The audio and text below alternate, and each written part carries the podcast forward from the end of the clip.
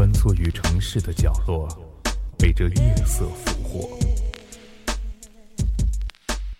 听我们的故事，夜成都。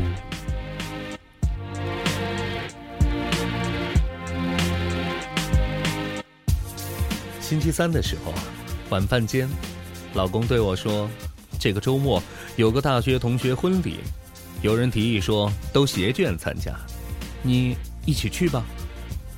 我得到这样一个消息，狂喜不已。这可是我们有了孩子之后，他向我发出邀请的第一次聚会啊！说实话，我真感谢那位提出携眷倡议的同学，甚至有把我从厨房又拖入厅堂的再造之恩。洗碗间，我掐指一算，今天礼拜三，聚会到底是周末的哪天呢？于是我提着满手的洗洁精泡泡跑到沙发前询问。周六，两个极不耐烦的字透过报纸传了出来。哼，要是以往，本姑娘我听见如此不友善的语气，一定要把那个深陷在沙发和新闻中的那个四眼瘦高个给揪出来闹腾一番。可今天我没空啊，我要筹划的事儿还很多呢。哼，暂时放他一马。这么就是说，我还有两天的时间来准备应邀了。我该穿什么去呢？鞋子是穿存货还是新购置去呢？女儿就不带了吧，放到娘家去。头发应该是去做养护，还是干脆重新换个发型呢？想着这些美丽而又甜蜜的事儿，居然很愉快的就把所有的房间都清扫的焕然一新了。星期四，工作间隙，看着办公桌上的文件，老板似乎都不着急要，于是整天都沉浸在自我包装中。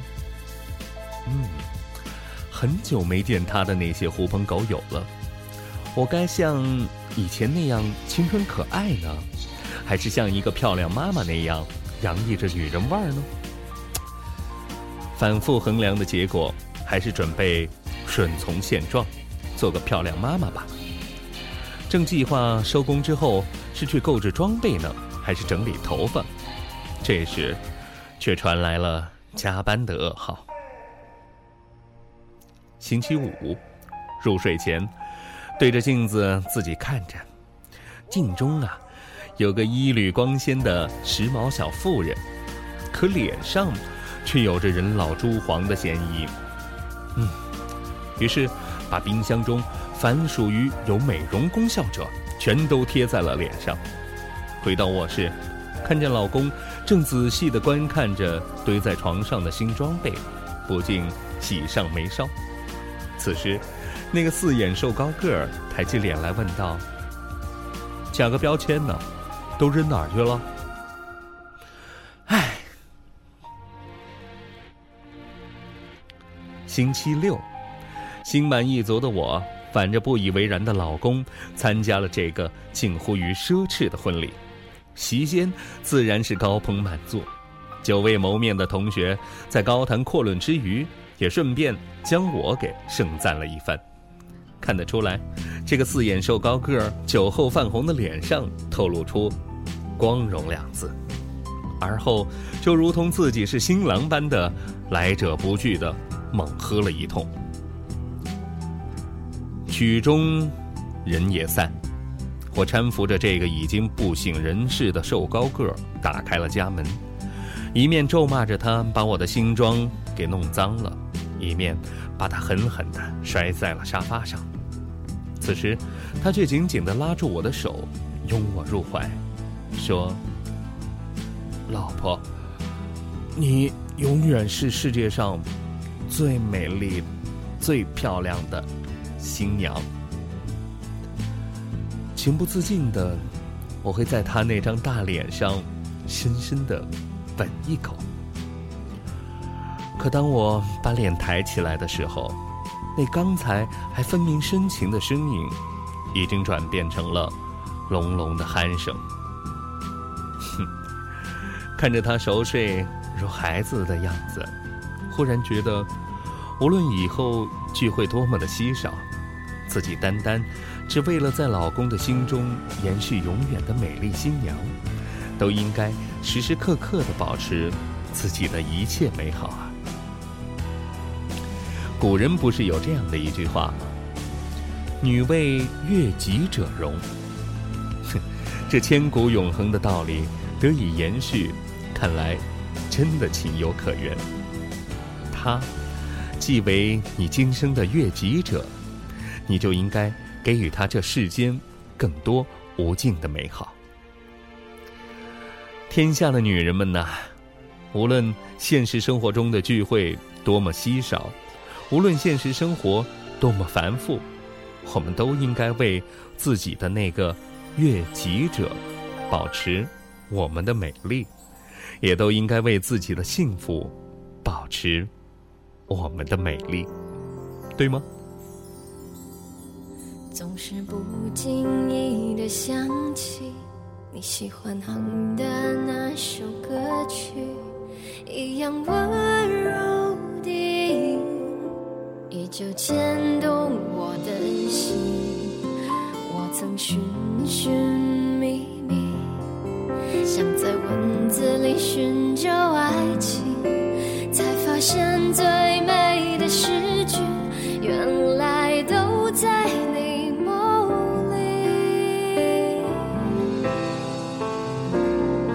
爱是你眼里的一首情歌，轻扬着飘逸旋律，让我不知不觉地陶醉在你缠绕的深情。